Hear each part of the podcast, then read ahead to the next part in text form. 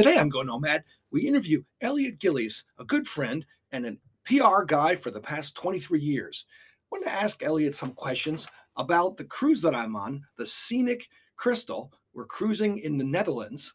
So, my first question for you, Elliot, and hello. Hello. How many years have you been working with river cruise ships, and what lines do you work with now?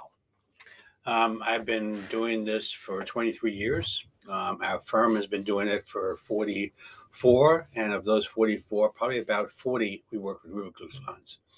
Right now, our clients include uh, Scenic, um, as well as Emerald Cruises for the rivers. Okay. What do you think will change in the coming years in terms of what river cruises will be like? Do, do you see any trends coming or something that might affect river cruising? Well, I think the trend has already started. Um, it actually started a number of years ago, um, but the it's a matter of just more and more people doing them. Um, you know, the big oceans are a wonderful product, uh, but as the demographics age, you find people looking for much more experience than they get on a big ship. Um, they want to get off the ship. They want to see what's local. They want to interact with people uh, without having to wait in lines. So the river ships have shown tremendous growth after the last few years uh, on the heels of COVID, where we had a lot of concern with people being stuck on the ships. Uh, we've seen a lot of lot of interest because with a river ship, you're always within touching of land. So any issues you have, um, you can easily get to to uh, medical help or anything else you need. Mm-hmm. So we've seen quite a bit of growth based on the fact that the experience is more intimate and it's more personal, and uh, just the feeling of safety and security because you're so close to land. Mm-hmm. Do you have any statistics about like the numbers of people going on cruises? Like, let's say, how many uh, people are cruising in river cruising now as opposed to like ten years ago? Oh, I couldn't give you off the top of my head, but I do know. Um, I mean, cruising itself is huge, but it really isn't that big when you look at the total number. Um, I think CLIA, which is the organization that um, oversees, not overseas, but is the Association of Cruise Lines, the U.S., had something of 22 million who cruised, um, Americans who cruised uh, pre-COVID. That's just a fraction of our population. True. Um, of that, because of the limited number of berths on a river ship, because a whole season of one river ship would not equal one of the five five thousand passenger right, things. Exactly. Um, Hundreds instead yeah, of thousands. Yeah, they're they're, they're certainly uh, a very small part of the of the uh, market, but the growth of it itself, when you look at companies like Scenic, like Emerald, um, Scenic being now since 2008, Emerald since 2014. They now between them have 24, 25 ships, and that's just span of time. Um, of course, the, the, biggest one right now for the U.S. is Viking. I think they bought on 80 ships. Um, so the growth has been tremendous. It's definitely double-digit growth. It's wow. just the numbers on these astronomical numbers you see in the ocean. Exactly, because yeah. if you have a like the ship we're on right now, we're recording this on a ship with around 198 passengers. Not even no, we're we're down to 169 passengers. That's all we can fit on the ship. 169, and you think about. I just read an article by one of my friends, Kathy Aquila, and it was about the 6,500 passenger Toscana. So a little different, and certainly a whole different experience. Um, so. What do you think the biggest difference is between r- different river cruise lines? Is there anything differentiate, say, a Viking, a Scenic, Avalon, Uniworld, or Tauk? Is there anything specific you can think of? Yeah, actually, there are. They all do a good job you know the the term all inclusive is played a lot in this industry. And actually it's not accurate to a great extent but it does offer everything you would want on a cruise per se.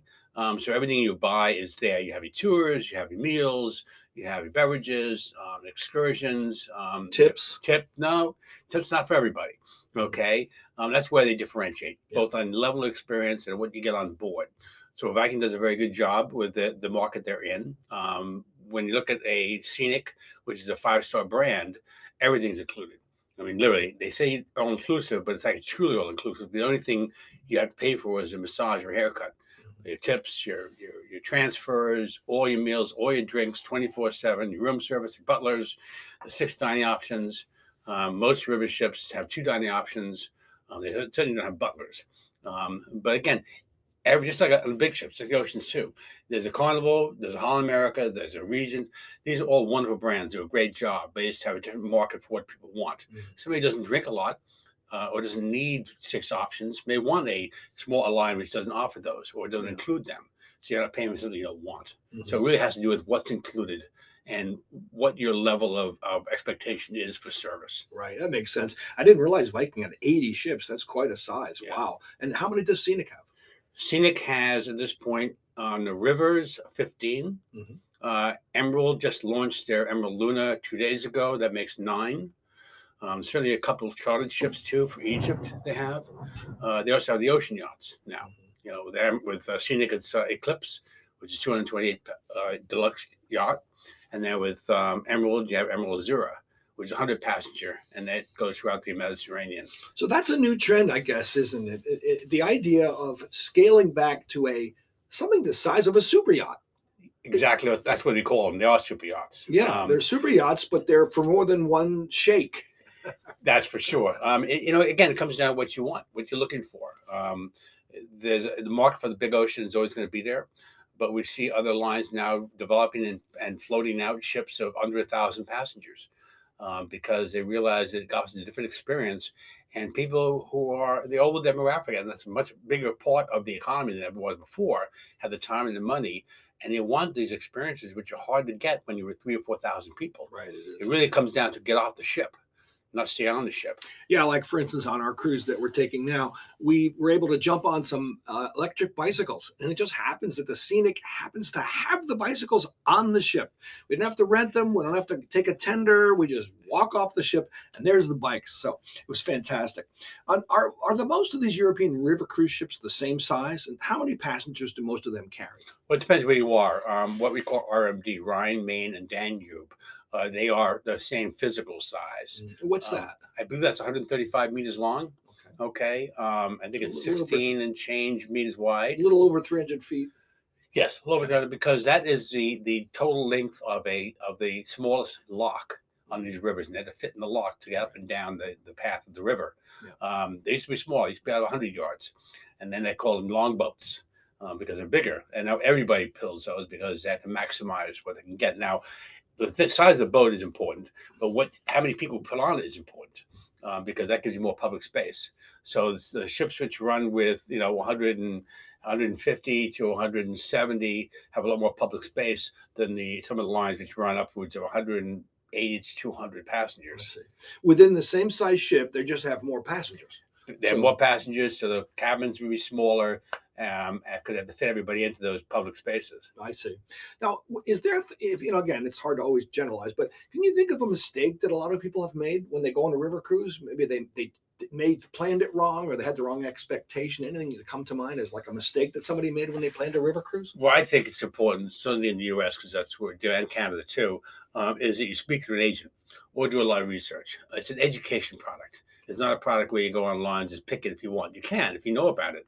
Um, I'm not sure they're mistakes, but it's certainly a learning curve uh, because you're not always sure what you're getting, even though it's described to you. Um, if you want top of the line, and certainly Scenic is top of the line, Tauk does an amazing job.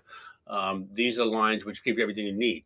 Um, if you want that, then make sure you pick it because otherwise you're picking your wallet out of your pocket all the time.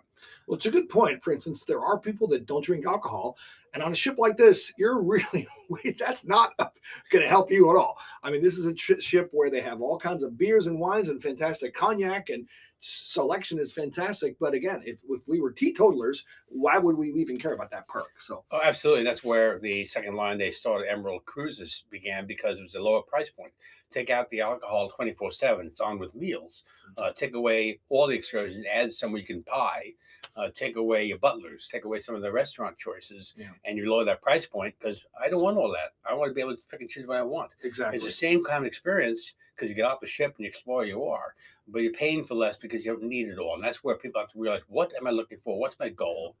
And do the research and talk to people. so you, you represent Emerald and Scenic, Right. and of course, Scenic has the the Eclipse. What what would you say would be the uh, starting point for a reasonable uh, somebody wants to take a week in- on the Rhine with the Emerald, for instance, if you as a starting point, where would that be price wise per person? Um, depending on what part of the season, depending where uh, you're going, if it's the Rhine, you're probably talking about just about three thousand dollars, maybe twenty five hundred to three thousand dollars Per person. per Okay. person. Yes, it's only per person on a ship. Right. And then what about the scenic? What would be the scenic for run you oh probably about thirty five hundred dollars and up, about a thousand dollars more per person as a starting frame Yeah. because so much more is offered. But it's still, you know, and you think about all the things that we've done and this week and all the places that we've seen, I can just see why it's such a growing thing. It's so sensible. And as somebody who is totally afraid of getting seasick, I have never even moved in this ship. yeah, you, you don't wobble. The, the rivers can be huge. I mean, uh, Volga in Russia is massive. It's an ocean to itself. Uh, you go through Amsterdam, etc. You can get some rocky waves, but it's so small compared to what you see in the ocean. You're not going to feel it. Yeah. they're built so so well and so I mean, wide. everybody knows the YouTube videos of the chairs and tables flo- flying down on one end and the other. So I'm glad we're not experiencing that. Um, Elliot, thanks so much for talking to me. Enjoyed this cruise and enjoyed my chance to get a get a chance to hang out with you a little bit. it was a lot of fun, Max.